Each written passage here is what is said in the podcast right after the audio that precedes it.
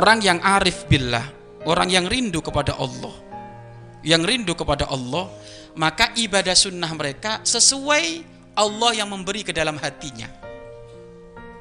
Orang yang arif bil billah, orang yang rindu menuju kepada Allah. Atau seorang murid yang rindu kepada Allah, salik, murid itu kan orang yang rindu kepada Allah, salik orang yang berangkat kepada Allah, yang tidak ada bimbingan guru. Terus bimbingannya siapa? Bimbingannya adalah lingkungan sekitarnya, teman-temannya. Bimbingannya adalah apa yang terjadi kepada manusia tentang kejelekan menjadi ibroh bagi dia. Ada orang-orang model kayak gitu.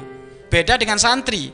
Kalau santri adalah seorang murid yang punya mur mursyid, guru pembim, pembimbing, maka tidak boleh kamu melaksanakan dikir ibadah dengan beralasan sesuai isi hatiku nggak bisa. Karena itu seorang murid seorang santri yang ada guru petunjuknya mur mursyid.